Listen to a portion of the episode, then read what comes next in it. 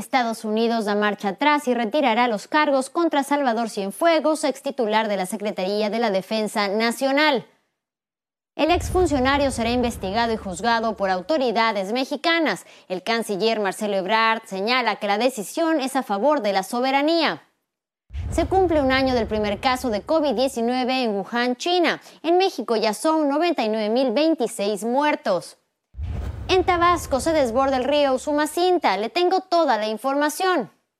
Y en temas internacionales, el presidente Donald Trump despide por Twitter a Christopher Krebs, director de la Agencia de Seguridad de Infraestructura y Ciberseguridad, por avalar la fiabilidad de las elecciones presidenciales.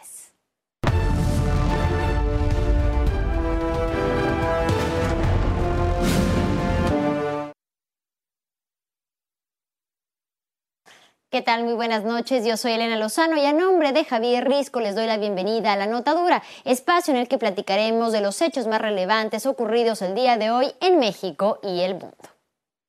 Es así que vamos con la información porque este martes el Departamento de Justicia de Estados Unidos informó a través de un comunicado que por un acuerdo con la Fiscalía General de la República se retirarán los cargos en dicho país contra Salvador Cienfuegos, ex titular de la Secretaría de la Defensa Nacional durante el gobierno de Enrique Peña Nieto, y esto para que sea juzgado de acuerdo con la justicia mexicana. Pese a ello, la acusación contra Cienfuegos será desestimada sin prejuicio, lo que quiere decir que el asunto no está totalmente cerrado, sino que la Fiscalía eventualmente podría solicitar a la Corte su reapertura. Y momentos después, el canciller Marcelo Ebrard ofreció una conferencia de prensa sobre esta decisión que dijo no obedece a la impunidad, sino más bien a la soberanía. Escuchemos parte del mensaje que dio. En reconocimiento a la sólida asociación institucional entre México y Estados Unidos, y con el interés de demostrar nuestro frente unido contra todas las formas de criminalidad, el Departamento de Justicia de los Estados Unidos ha tomado la decisión de buscar que se desestimen los cargos penales de Estados Unidos en contra del exsecretario Cienfuegos para que pueda ser investigado y en su caso procesado de acuerdo con las leyes mexicanas es decir, en territorio nacional de México. Pero ¿cómo fue que se desarrolló el caso seguido contra Cienfuegos desde, su detención el pasado 15 de octubre hasta este anuncio? Pues mi compañera Karina Palacios nos presenta un recuento sobre lo ocurrido. Tenemos la ineludible obligación de denunciar actos desleales contrarios a la ley y a la disciplina militar. Que quede claro, no debemos ni podemos enfrentar la ilegalidad con más ilegalidad. La delincuencia se contiene con la ley en la mano, con la ley en la mano de todos, de todos los que tenemos esta alta responsabilidad. El pasado 15 de octubre se informaba sobre la detención de Salvador Cienfuegos, ex titular de la Secretaría de la Defensa Nacional, en el aeropuerto de Los Ángeles, California, por petición de la DEA. El canciller Marcelo Ebrard fue el encargado por parte del gobierno mexicano en dar la noticia a través de sus redes sociales. Se trató de un hecho sin precedentes. En su primera audiencia, se confirmó que el exfuncionario era acusado por tres delitos de narcotráfico y uno por lavado de dinero entre diciembre del 2015 y febrero del 2017, durante su encomienda en el sexenio del expresidente Enrique Peña Nieto. Además, fue acusado presuntamente de usar su poder en el cargo para proteger a los hermanos Beltrán Leiva, dirigiendo operaciones militares contra grupos rivales y aportando transporte marítimo para enviar drogas. Es un hecho muy lamentable eh, el que un eh, exsecretario de la Defensa eh, sea detenido, eh, acusado por vínculos con el narcotráfico. Desde luego, todo esto debe probarse no podemos adelantar vísperas, no podemos hacer juicios sumarios, son procesos legales en donde las personas acusadas tienen derecho a la eh, defensa. El 20 de octubre se realizó la segunda audiencia. Ahí, los abogados de Salvador Cienfuegos presentaron una solicitud de fianza para que continuara en libertad condicional. Sin embargo, la Corte Federal de Los Ángeles negó la libertad bajo fianza al considerar que había un riesgo alto de fuga y, por ello, decidió dejarlo recluido en el Centro Metropolitano de Detención de ese estado. El 2 de noviembre fue trasladado al Centro de Detención de Brooklyn, en Nueva York. La tercera audiencia virtual, el 5 de noviembre, fue suspendida durante varias horas debido al ruido que había en la sala de la Corte Federal de Brooklyn, aunque más tarde el general Cienfuegos se declaró no culpable de los delitos que se le imputaban. Además, la defensa pidió un par de semanas para hablar con la Fiscalía y revisar las pruebas con las que cuentan para sopesar la posibilidad de ir a un juicio. Ese día, la Fiscalía informó que la primera comparecencia de Salvador Cienfuegos ante un juez sería este 18 de noviembre a las 10 de la mañana. Karina Palacios, el financiero Bloomberg. Justamente será durante la audiencia de Salvador Cienfuegos ante la juez Carol Amon cuando se decida si el gobierno norteamericano retire los cargos. La Cancillería mexicana dejó en claro que la investigación mexicana hasta ahora se basa exclusivamente en la evidencia de Estados Unidos, pero será repatriado en estatus de un mexicano que no tiene cargos en Estados Unidos, pero que enfrenta una investigación en su país y que será recibido por las autoridades correspondientes.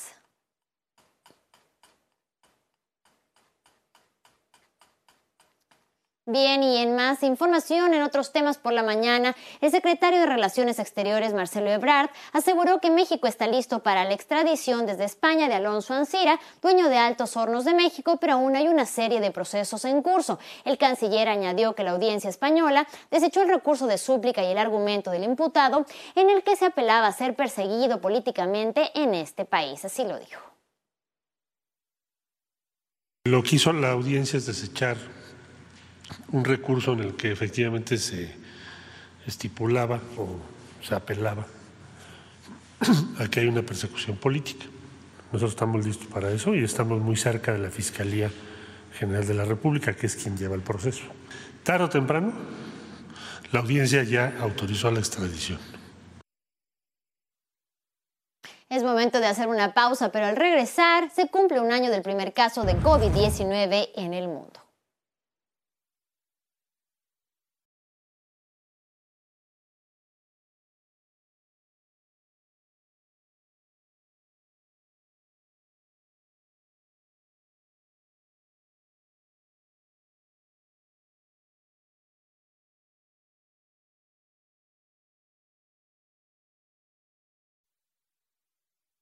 Y este martes se cumple un año de darse a conocer el hecho que definiría este 2020. Lo que empezó como un registro atípico de casos de neumonía en China llevó al descubrimiento el 17 de noviembre del 2019 de una extraña enfermedad que posteriormente sería nombrada como COVID-19 causada por el virus SARS-CoV-2, una variante del coronavirus. ¿Cuál fue el primer caso? Pues se trató de un hombre de 55 años que vivía en la provincia de Hubei, cuya capital es Wuhan, ciudad asiática, que es considerada como el origen de la pandemia. El entendimiento de esta nueva enfermedad ha sido lento, por supuesto, pero sin embargo sus resultados han sido catastróficos. Y en tanto, estas son las más recientes cifras de la pandemia en nuestro país. Al corte de este día se registran 165 defunciones más que ayer a causa de COVID-19, por lo que México alcanza ya las 99.026 muertes por esta enfermedad. El número de casos confirmados llega al millón 11.153 con las 1.757 nuevas confirmaciones de esta noche. La ocupación hospitalaria se reporta en 36% en camas de atención general y de 28% en camas con ventilador.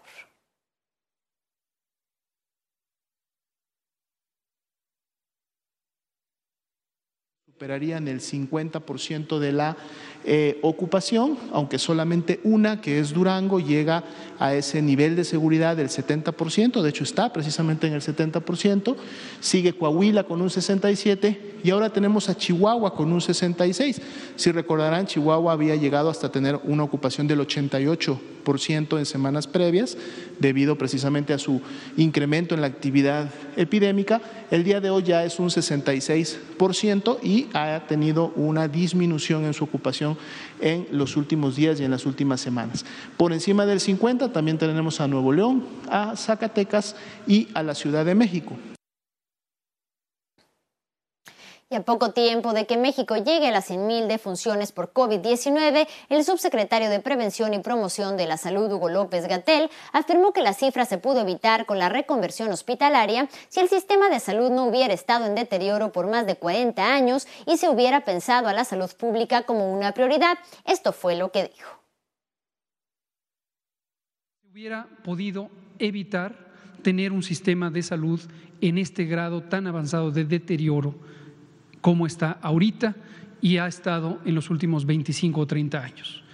Hospitales abandonados, una carencia de más de 240 mil trabajadoras y trabajadores de la salud. Esto incluye no solo médicas y enfermeros, sino todo el conjunto, 240 mil. Poca inversión en la renovación de equipos, poco entrenamiento del personal en muchos sentidos, en bioseguridad, en estándares de calidad de la atención, en los protocolos de admisión, en el triage, en la evaluación de riesgos. Los servicios comunitarios también francamente deteriorados, con una enorme carencia de personal, poco, poca profesionalización en las actividades específicas de la salud pública, etcétera, etcétera, etcétera. La reconversión hospitalaria hubiera sido innecesaria si tuviéramos un sistema de salud de calidad. Mientras que el secretario de Salud Jorge Alcocer señaló por la mañana que la crisis sanitaria está activa pero controlada. Además reiteró que el objetivo es disminuir el número de defunciones más que el de los contagios. Y por su parte el subsecretario de Salud Hugo López Gatel coincidió en el panorama ofrecido por el secretario Alcocer y habló sobre la estrategia para minorar las muertes por la enfermedad. Hoy verán que todavía estamos en la etapa activa de la epidemia, pero está controlada en la mayoría de las entidades. Hemos fortalecido el objetivo de disminuir los fallecimientos con varias acciones. Una de ellas es basada en la prevención, en la atención primaria a la salud, para prevenir los contagios a nivel de las comunidades y, muy importantemente, hacer lograr que los pacientes lleguen en forma temprana a los hospitales. Y en el caso de la Ciudad de México, la jefa de gobierno, Claudia Sheinbaum, reconoció un incremento importante en contagios, hospitalizaciones y defunciones por COVID-19 y sin embargo dejó en claro que no habrá estado de sitio, por lo que buscará que la forma para que la reducción de las cifras sea a través de la concientización de la sociedad y a medidas especiales que estamos haciendo, como el cierre del programa Reabre, como la disminución de una hora en el caso de restaurantes, como la orientación a la ciudadanía para que no haya fiestas y mayor información y comunicación de que están creciendo las hospitalizaciones y que entre todos tenemos que eh, tomar eh, medidas. Pero eh, pensar que en la ciudad vamos a multar a la ciudadanía que no traiga cubrebocas, o vamos a entrar a un proceso en donde nadie sale a las 10 de la noche por decisión del Estado y hay estado de sitio, eso no, eso no va a haber en la Ciudad de México. Y en más información, durante la inauguración de la Semana Nacional de Transparencia 2020, Irmerendira Sandoval, secretaria de la Función Pública, afirmó que la pandemia vino como anillo al dedo a la 4T porque le da la oportunidad de evitar la corrupción que se vivió en sexenios anteriores. La crisis por el COVID-19 vino como anillo al dedo a la cuarta transformación, ya que por décadas durante el periodo neoliberal las emergencias se convirtieron en terreno fértil para esa corrupción estructural, en terreno fértil para que las grandes corporaciones, los grandes intereses económicos y privados se apropiaran cada vez más de lo público. Y en el mismo evento, el comisionado presidente del Instituto Nacional de Transparencia, Acceso a la Información y Protección de Datos Personales, Francisco Javier Acuña, pidió al gobierno federal reconocer errores y decir la verdad sobre las cifras de la pandemia. Pero desde luego que si en una sociedad democrática, en las cosas ordinarias, más aún en las extraordinarias, para la gente en democracia, el único anillo al dedo debe ser la verdad pública. Que se diga la verdad tan cruel o tan cruenta o tan grave que ésta sea. Que se reconozcan las cifras desde el principio. Y por otro lado, el presidente Andrés Manuel López Obrador anunció que se ampliará el acuerdo entre el gobierno federal y los hospitales privados ante la emergencia sanitaria de COVID-19, con lo que se podrá brindar atención a los pacientes graves de coronavirus en estos centros de salud. Explicó que el cambio del acuerdo consiste en que ya no solo se atenderán otros padecimientos en los hospitales privados para poder desahogar la capacidad de los públicos, sino que directamente se atenderán en dichos centros a los pacientes graves de COVID-19. Así lo anunciaron las autoridades. Vamos a ampliar el convenio que se tiene a enfermos que tienen padecimientos distintos, no necesariamente enfermos de COVID. Se va a seguir atendiendo a eh, los enfermos de eh, el Seguro Social, del ISTE, a los que no tienen seguridad social, a todos, eh, de distintos padecimientos. Y además ahora también se van a atender enfermos COVID. El objetivo, ya se señaló, era garantizar, y lo seguiremos haciendo, la atención a derecho habientes de instituciones públicas. Pero hoy tendremos la ampliación de dicho convenio con los hospitales privados. Ellos pondrán a disposición de la población 50 hospitales COVID de estos seleccionados con los mejores médicos y eh, equipamiento que nos da 150 camas. Hoy como nunca, en la historia del sector salud en México, se requiere de voluntad y esfuerzos de colaboración. En ese sentido, las asociaciones hospitalarias del sector privado están convencidas de que, de que la colaboración público-privada en salud es necesaria y posible cuando se tiene como prioridad la salud de los mexicanos. Ante los recientes reportes sobre la efectividad de las vacunas de Pfizer y de Moderna contra el COVID-19, el presidente López Obrador aseguró que hay presupuesto suficiente para acceder a los antivirales. Por eso estamos tranquilos. Estos convenios de las vacunas ya se está ejerciendo presupuesto, ya estamos dando anticipos, porque no es nada más este, firmar un acuerdo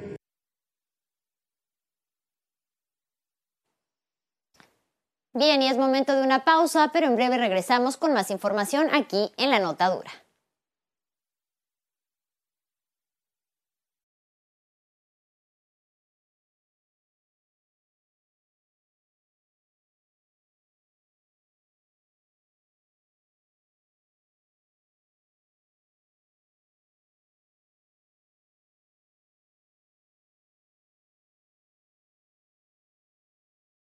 Y como le informábamos hace unos momentos, la Fiscalía de Estados Unidos retirará los cargos en contra del exsecretario de la Defensa Nacional, Salvador Cienfuegos, en Estados Unidos para que él pueda venir a ser investigado y enfrentar si da lugar su proceso aquí en nuestro país. Y precisamente para poder hablar sobre este asunto, saludo con mucho gusto a Iván Grillo, quien es periodista y autor del libro Narcos y quien también es columnista del New York Times. Muy buena noche, gracias por la comunicación, Iván. Buenas noches, ¿Cómo están? Bien, muchísimas gracias. Bueno, pues preguntarte qué supone para el proceso de investigación al que se le quiere someter al ex secretario de la Defensa Nacional, Salvador Cienfuegos, el que el Departamento de Justicia de Estados Unidos haya retirado los cargos de narcotráfico y lavado de dinero en su contra. Bueno, el entendimiento de la este, declaración que hicieron es que lo quitan los cargos en Estados Unidos eh, al hecho que lo pueden investigar en México.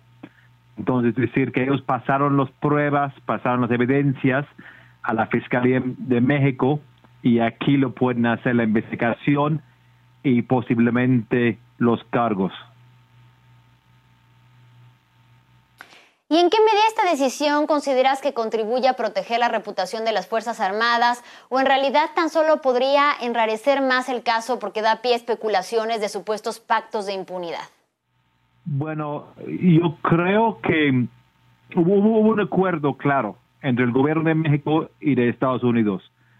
Posiblemente este acuerdo viene porque México está pidiendo eso ah, como forma de de evitar que podría revelar un caso en Estados Unidos o como una promesa, un, compromiso del gobierno de México, del, del Ejecutivo, a la Secretaría de Defensa.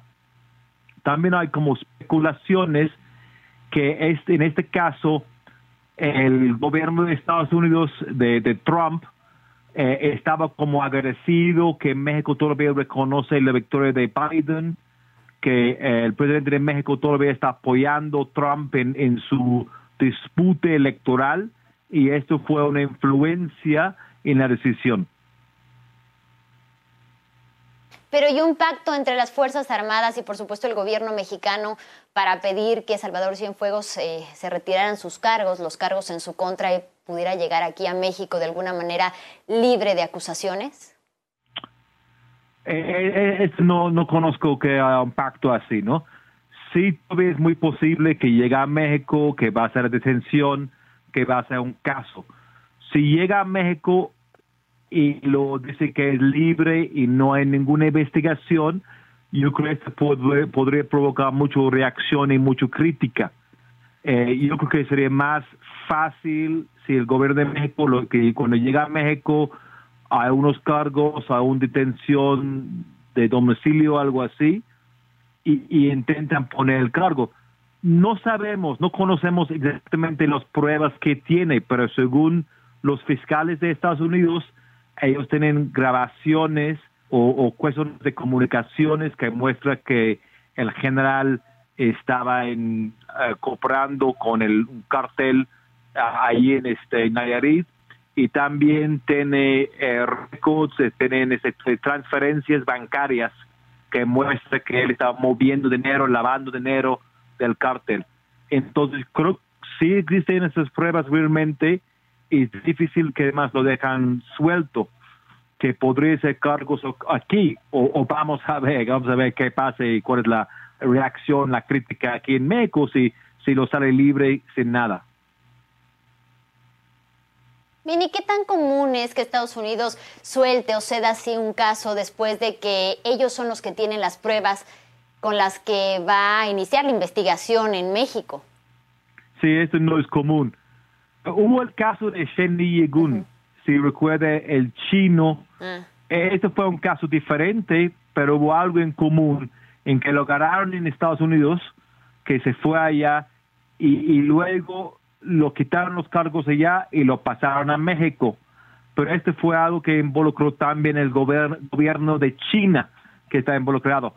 Este caso es raro y, también se, se pone la sospecha de la presión política, ¿no? Arriba del fiscal de Estados Unidos, del presidente Trump, que está haciendo esto como favor a México, favor, o más bien favor al presidente López Obrador, ¿no?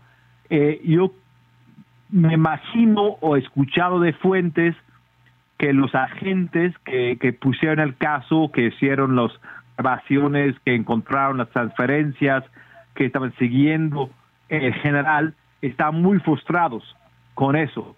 Ellos tienen pues mucho tiempo, más de un año, eh, como construyendo este caso y luego lo ve como desperezca en sus manos.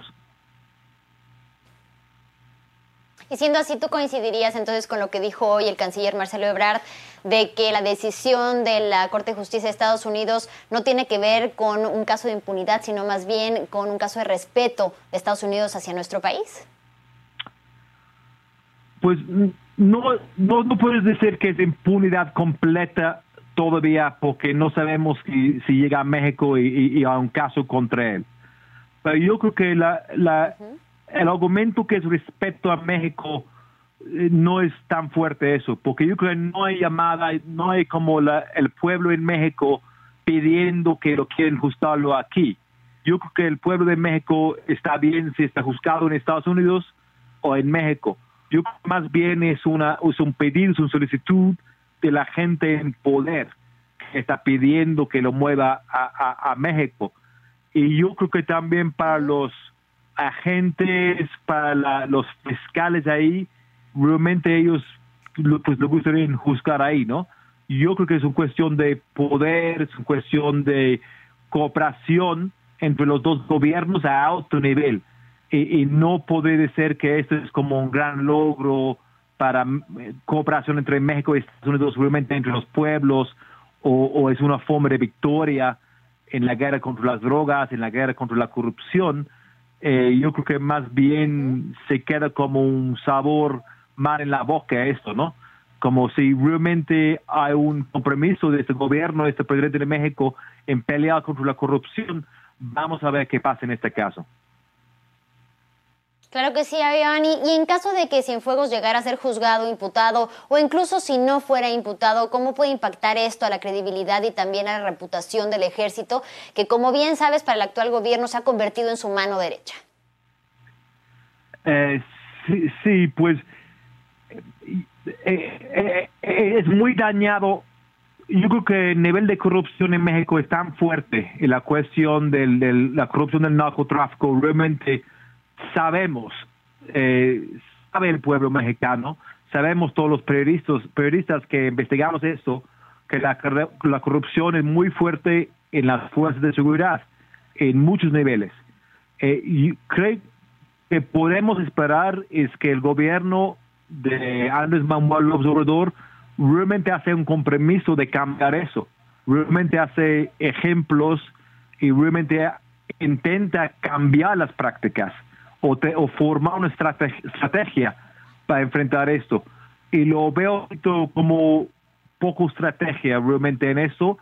Y también, aunque está hablando de, la, de los casos contra expresidentes, eh, lo veo poco como avances concretos muy fuertes en esta pelea contra la corrupción. Bien, Iván Grillo, te agradezco muchísimo por tu tiempo y estaremos al pendiente. Mañana sabemos qué es la audiencia, ¿cierto? Exactamente, a las 10 de la mañana, hora de Nueva York, o las 9 de la mañana aquí de hora de México. Bueno, esperemos entonces que los periodistas mexicanos ahora sí pongan en silencio sus teléfonos y sus micrófonos. Muchísimas gracias. sí, sí, claro que sí, sí. Bueno, saludos, hasta luego. Un abrazo. Gracias a Ivan Grillo, periodista del New York Times. Bien, y, ahora el presidente Andrés Manuel López Obrador encabezó la segunda reunión de trabajo para resolver el problema de las inundaciones en Tabasco y Chiapas. En el encuentro al que asistieron los gobernadores de Chiapas, Rutilio Escandón, y de Tabasco, Adán Augusto López, así como funcionarios federales, se acordó que el próximo 2 de diciembre el Ejecutivo Federal presentará un proyecto de decreto con el que se pretende modificar el manejo de las hidroeléctricas en el sureste. En, Chiapas tenemos 22 mil casas afectadas, pero este, por lo pronto estamos trabajando para dar pasos en las carreteras, ya este, se está atendiendo eso y este, la alimentación de la gente que no falta, los medicamentos y los albergues. Y en tanto, este martes el río Usumacinta en Tabasco reporta ya niveles altos de acumulación de agua, por lo que ya se registran desbordes en la zona. Para que nos cuente más y nos amplíe la información, saludo con mucho gusto a María Alberto Hernández, quien es nuestra corresponsal en aquel estado. Muy buena noche, María. Muy, buena, muy buenas noches, Elena. Y bueno, pues en efecto, eh, continúa eh, pues el pronóstico de lluvias para Tabasco en las próximas horas. Se esperan eh, pues eh, precipitaciones de hasta 150 milímetros debido a la influencia del frente frío número 13 en interacción con la humedad de la amplia eh, circulación del sistema tropical IOTA, según informó hoy el Instituto de Protección Civil del Estado. Y bueno, pues también eh, este mismo día la Comisión Nacional del Agua informó que se aprobaron 14 dictámenes técnicos a favor de ocho municipios tabasqueños para que puedan acceder al Fondo Nacional de Desastres Naturales, el FONDEN, que pues todavía este año continúa operando. Y es que de los más de 300 mil afectados por inundaciones en Tabasco, 150 mil eh, permanecen en sus casas aún con el agua dentro de ellas y 20 mil más se encuentran en albergues temporales. Por esta razón, bueno, pues eh, Protección Civil ha pedido eh, pues que se mantenga eh, pues la alerta por lo menos en los municipios de Tacotalpa, Tenosique, Balancán, Emiliano Zapata, Jonuta, Centla, Huimanguillo y Teapa, así como Nacajuca, Jalpa de Méndez y Cunduacán. Esto pues ante la posibilidad de más precipitaciones y es que los ríos de la Sierra, Grijalva y Cuscatán se encuentran todavía por arriba de su nivel de aguas máximo ordinario, el Namo. De igual manera, como lo señalaba, el Usumacinta, que es la fuente más caudaloso de México, pues ya afecta a por lo menos cuatro municipios y aunque decreció 14 centímetros en las últimas horas, pues se mantiene 88 centímetros por encima de su escala de regulación y bueno, pues está desbordado y afectando a diversas localidades. Comentarte que eh, pues precisamente este día informaba también el gobierno del estado que más de 300 escuelas se encuentran anegadas y por lo menos 200 más están siendo utilizadas como refugios temporales. En cuanto a la ayuda, bueno, pues se ha priorizado que eh, pues el tema de las despensas y otros insumos pues se entreguen en los albergues y en algunas localidades, como es el caso de Gaviotas en eh, Villahermosa, donde se han formado largas filas de hasta dos kilómetros de las personas que esperan recibir una despensa de manos del ejército. Sin embargo, en otras localidades, pues hay quejas de los alcaldes de que la ayuda no está fluyendo con la rapidez que se esperaba y es que, bueno, pues está siendo centralizada a través de eh, pues, la Secretaría de la Defensa Nacional por una instrucción del presidente Andrés Manuel López Obrador. El reporte, Elena. Muchas gracias, como siempre, por tu reporte, María Alberti. Por supuesto, estaremos al pendiente de que las ayudas lleguen a las personas que más lo necesitan. Muy buena noche. Buenas noches. Y en tanto, en Palacio Nacional, el mandatario federal informó que la Secretaría de la Defensa Nacional será la encargada del acopio de donativos de gobiernos extranjeros y de empresas nacionales para atender a los damnificados. Añadió que se rendirá un informe de cuánto se ha enviado y el destino de la ayuda con el objetivo de que haya absoluta transparencia. Decidió que sea la Secretaría de la Defensa la que registre todo. Entonces, aclarar bien todo esto para que no haya malos eh, entendidos, eh, cuentas claras y chocolate espeso. Y en Veracruz, la madrugada de este martes, un comando armado atacó la residencia del presidente municipal de Acayucan, Cuitláhuac, Condado Escamilla. De acuerdo con las declaraciones de vecinos, escucharon ráfagas de armas de fuego, por lo que corporaciones policiales y elementos de la Fiscalía General del Estado arribaron al lugar para tomar conocimiento de los hechos en los que tanto el alcalde como su familia resultaron ilesos. Al respecto, el PRD señaló que estas acciones son parte de una estrategia de amedrentamiento en contra de los políticos emanados de su partido y que en diversas ocasiones han denunciado intimidaciones por parte del gobierno estatal a cargo de Cuitláhuac García. Además, exigió investigar los hechos hasta las últimas consecuencias e implementar estrategias contundentes para combatir las acciones del crimen organizado que ha atemorizado a los veracruzanos. Es abuso de autoridad.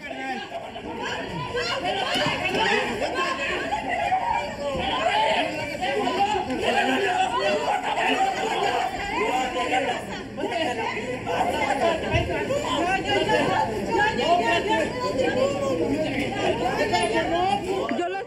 Es así como tras recibir un reporte de personas que ingerían bebidas alcohólicas en la vía pública, policías de la Ciudad de México golpearon a vecinos en el lugar. Luego que el video circular en redes sociales, la Secretaría de Seguridad Ciudadana informó que ya se investiga el hecho ocurrido el pasado 14 de noviembre, además de que llamó a comparecer a los elementos que estuvieron involucrados. Y sin embargo, no se aclaró dónde tuvieron lugar estas agresiones.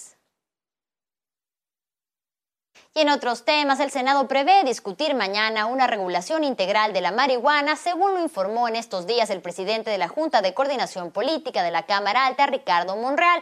Hasta ahora se estima que solo mayores de 18 años podrían consumir cannabis. Las asociaciones que decidan constituirse para su venta deberán hacerlo así ante notario público y además guardar distancia de cualquier centro educativo, deportivo o denominado libre de humo de tabaco. Y ante esto, ¿cuáles son las posturas de los grupos parlamentarios en la Cámara Alta? Para hablar al respecto, saludo con mucho gusto a Damián Cepeda Vidales, quien es senador del PAN. Damián, muy buena noche, gracias por la comunicación. Muy buenas noches, con mucho gusto en saludarte a ti y a los que nos escuchan. Igualmente, Damián, cuéntanos por qué decirle no a la despenalización del uso de la marihuana. Claro, mira, yo lo que te quisiera decir es que siempre que vamos a votar algo, pues la pregunta central es si eso es positivo para México o no. Y en este caso, en lo personal y la mayoría del grupo pensamos que no le trae nada de bueno a México el que se abra el mercado de las drogas, que se liberalice pues, la venta de marihuana. Y quiero que sepas que esta opinión es una opinión que es compartida según todas las encuestas, no conozco ni una sola, pues por la mayoría de los ciudadanos. la mayoría de los ciudadanos no, no quiere eso para sus hijos y para los adolescentes, niños, adolescentes y demás. Entonces yo lo que digo es, a ver, entendemos que la Corte ha dicho que un adulto que quiera fumar o drogarse con marihuana lo puede hacer, pero para hacer eso no necesitas abrir tienditas y abrir el mercado como están queriendo hacer en la Cámara, sino que hoy en día en México, pocos saben, pero no está penado traer hasta 5 gramos de marihuana y según un estudio de Estados Unidos el promedio por churro es 0.3 gramos, pero pone tu medio, pues son 10 churros de marihuana, pues cuántos se necesita pues, y obviamente que lo que sí no está regulado como la adquieren, el que los quiera fumar en lo personal para autoconsumo, pues eso hubiéramos regulado, el, autoconsumo digamos con sembrar plantas en tu casa que viene en el dictamen, o ser parte de un club, una asociación, pero no necesitas abrir tiendas de mota para facilitar el acceso pues a todo el país.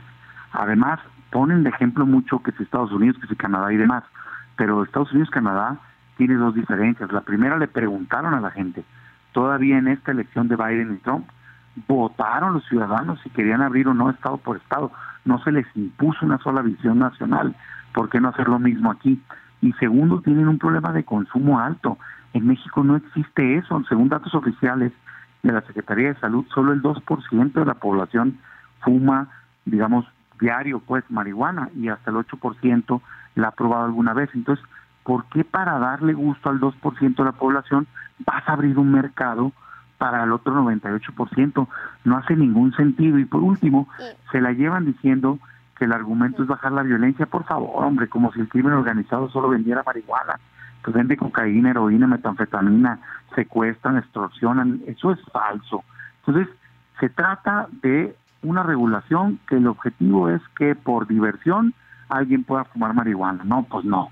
Yo lo que digo es, está bien, si tienen el derecho según la Corte, muy bien, asegúrate que la puedan comprar sin poner en riesgo su vida, pero no abras el mercado para que entiendas en la esquina de tu casa vendan droga cuando no hay un problema de consumo en México.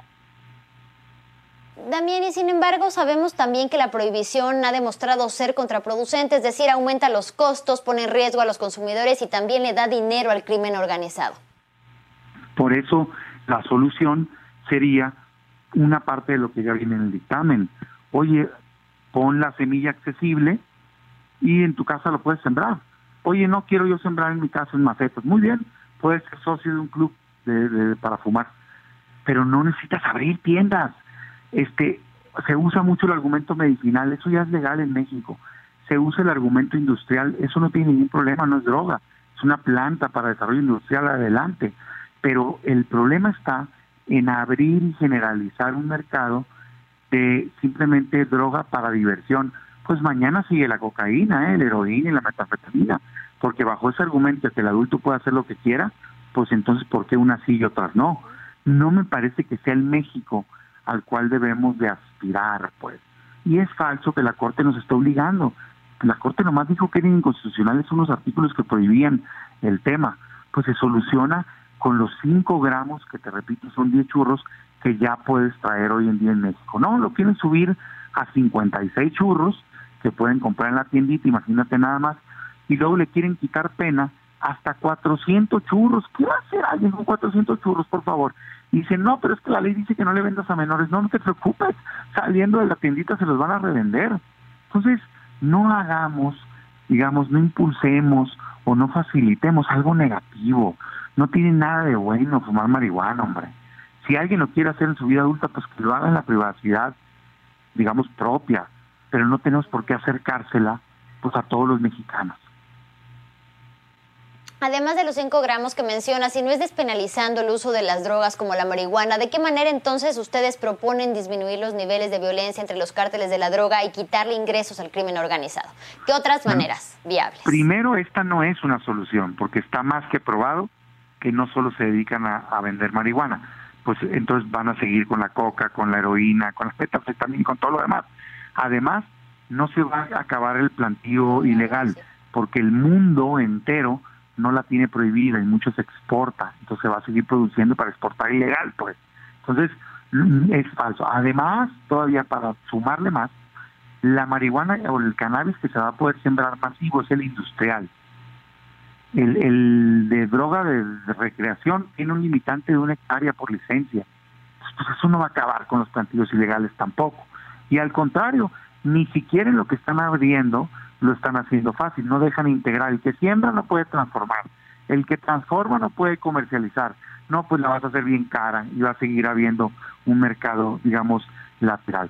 La manera de bajar la violencia, digamos, por un lado es atacar al crimen organizado, particularmente con inteligencia, inteligencia financiera, desarticular las bandas, y por el otro lado, pues apostar, invertirle a las causas que generan precisamente ello. Pero no, no creo que sea legalizando la marihuana a la vía no veo que haya una evidencia de que eso vaya a pasar en el país. Y por último, yo lo que, mi pregunta básica es, ¿por qué le quieren imponer algo a la gente que no quiere, hombre? O sea, no hay una sola encuesta que diga que la gente está de acuerdo en que se legalicen las drogas. Senador, ¿usted diría, diría que sí entonces a una consulta popular para saber si queremos o no los ciudadanos que se legalice la marihuana. En ese caso, ¿sí les gustaría Sin las duda alguna, populares? Y daría todos mis argumentos de por qué no, pero sí, sí creo que es un tema que se debe votar, como se ha votado en otros lados.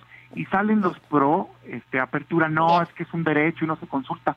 Ah, caray, pues vayan informen a Estados Unidos y a Canadá y a un montón de países, porque lo que hicieron fue votarlo, no imponerlo, y lo hicieron Estado por Estado. Mira, a mí me da, digamos, siempre con cuidado lo menciono, yo respeto a quien piensa distinto, pero lo veo más como una moda entre políticos. O sea, está de moda, pues sí, somos muy liberales, de apertura. Oye, espérate, pues, el mexicano tradicional, estamos pensando en nuestras familias. Habiendo tantos problemas en México, tanta falta de empleo, tanta inseguridad, el Senado hablando de legalizar la marihuana, por favor, hombre, no es una prioridad eso. Bien, senador. Le agradezco muchísimo por la comunicación y este el mensaje. Usted dice sí al autoconsumo y no a la legalización de la marihuana. Pues estaremos al pendiente de si se realiza esta consulta popular o no para preguntar a los ciudadanos si queremos legalizar la marihuana y mientras tanto pendientes a la discusión que tendrá lugar en el Senado de la República. Gracias y buena noche. Muchas gracias. Buenas noches. Ahora con esto nos vamos a un corte, pero al regresar el 57% de los mexicanos aprueba que López Obrador aún no felicite a Joe Biden según el último sondeo del financiero.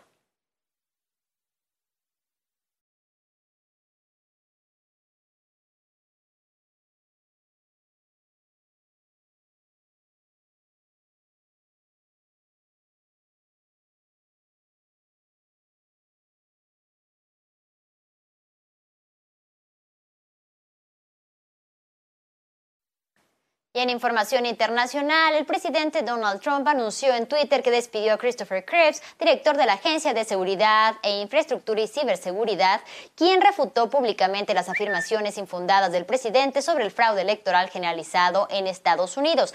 Aunque el mandatario afirmó que las elecciones estuvieron libres de la intervención de gobiernos extranjeros, sugirió que quizá los demócratas radicales de izquierda tuvieron éxito. Y por su parte, el virtual presidente electo de Estados Unidos, Joe Biden, comenzó a dar forma a su equipo de la Casa Blanca y de asesores con varios nombramientos. La asesora legal de la presidencia será Dana Remus, mientras que Jen O'Malley Dillon se desempeñará como su jefa de personal. En tanto, Steve Riquetti será consejero del presidente. McDonnell tendrá el título de director de la Oficina de Participación Pública. Annie Tomasini será directora de operaciones de la Oficina Oval. Julie Chávez Rodríguez tendrá a su cargo la dirección de la Oficina de Asuntos Intergubernamentales. Y el congresista de Luisiana, Cedric Richmond, cederá su puesto por un lugar en el equipo de Biden. Y sobre el tema de la pandemia, Joe Biden advirtió que más personas podrían morir si Donald Trump y su gobierno siguen rehusándose a coordinarse con su equipo de transición al combate del COVID-19. Look, I just want to make sure that uh, we're able to be together uh, next Thanksgiving, uh, next Christmas. I mean, it's it is a an international crisis. It's an international health crisis. And the idea, we're at war with the virus. And it is, we're at war, for real. And all kidding aside, I hope all of you, I've watched you all, you all seem to wear masks all the time when you're, and the, and the group that follows me. I strongly urge you to do it. There's nothing macho about not wearing a mask. Y mientras que Michelle Obama, esposa del expresidente Barack Obama, exhortó a los líderes estadounidenses a que fomenten una transición de gobierno pacífica independientemente de su gobierno, pensando en el bien de los habitantes, ya que la presidencia dijo no pertenece a ningún partido y fingir que sí pone en riesgo a la salud y seguridad de los Estados Unidos. En el mensaje publicado en el pie de una foto en Instagram, la ex primera dama recordó que cuando Donald Trump ganó la presidencia no fue un proceso fácil y sin embargo señaló que la transición se realizó de forma respetuosa. Y de acuerdo con la encuesta más reciente del financiero, el 69% de los mexicanos cree que las pasadas elecciones presidenciales en Estados Unidos fueron limpias. En dicho ejercicio metodológico, solo 14% considera que esos comicios fueron fraudulentos. Sobre el virtual ganador Joe Biden, 45% de los mexicanos tiene una opinión buena o muy buena. En contraparte, 74% cuentan con una opinión mala o muy mala del presidente Trump. Y otra pregunta clave que se hizo en esta encuesta del financiero es si aprueba o no el presidente López Obrador que no felicite a ningún candidato hasta que termine todo el conteo de la elección en Estados Unidos. Al respecto, el 57% de los mexicanos aprueba que el mandatario aún no felicite a Biden y solo el 25% desaprueba la decisión de esperarse. El sondeo revela que el 52% no cree que la espera afecte las relaciones bilaterales. Con Biden en la presidencia, el 28% cree que habrá una buena relación. El 29% cree que regular y el 15% opina que podría haber una mala relación. Con esto nos vamos a una pausa, pero en breve regresamos aquí con más información en la notadura.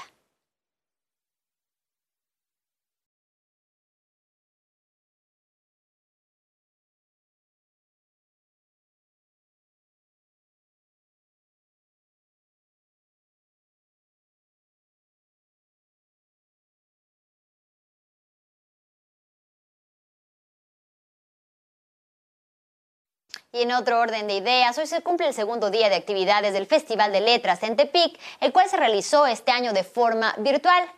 Y para hablar al respecto, saludo con mucho gusto a Lorena Elizabeth Hernández, quien es directora del Festival Letras en Tepic. Muy buenas noches.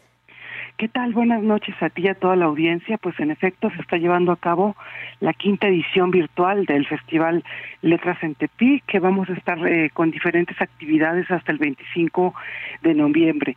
En este año vamos a tener dos líneas curatoriales eh, fundamentales. Una es la denominada Nayarit Tierra de Poetas, que es un homenaje nacional que rendimos a los poetas de origen nayarita Amado Nervo nacido en Tepic eh, hace 150 años justamente, y a Alicho Macero, ese gran poeta originario de Caponeta, quien pues eh, nos eh, lo perdimos hace 10 años justamente.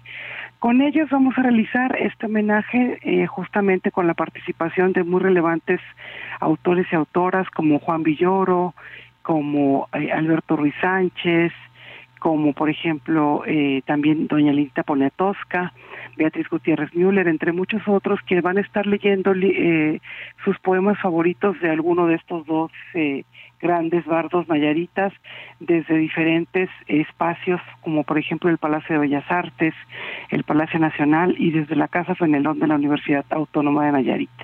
La otra temática que estamos abordando. En esta ocasión, el eje temático del Festival Letras de Tepic es la violencia de género. ¿Cuál es el objetivo?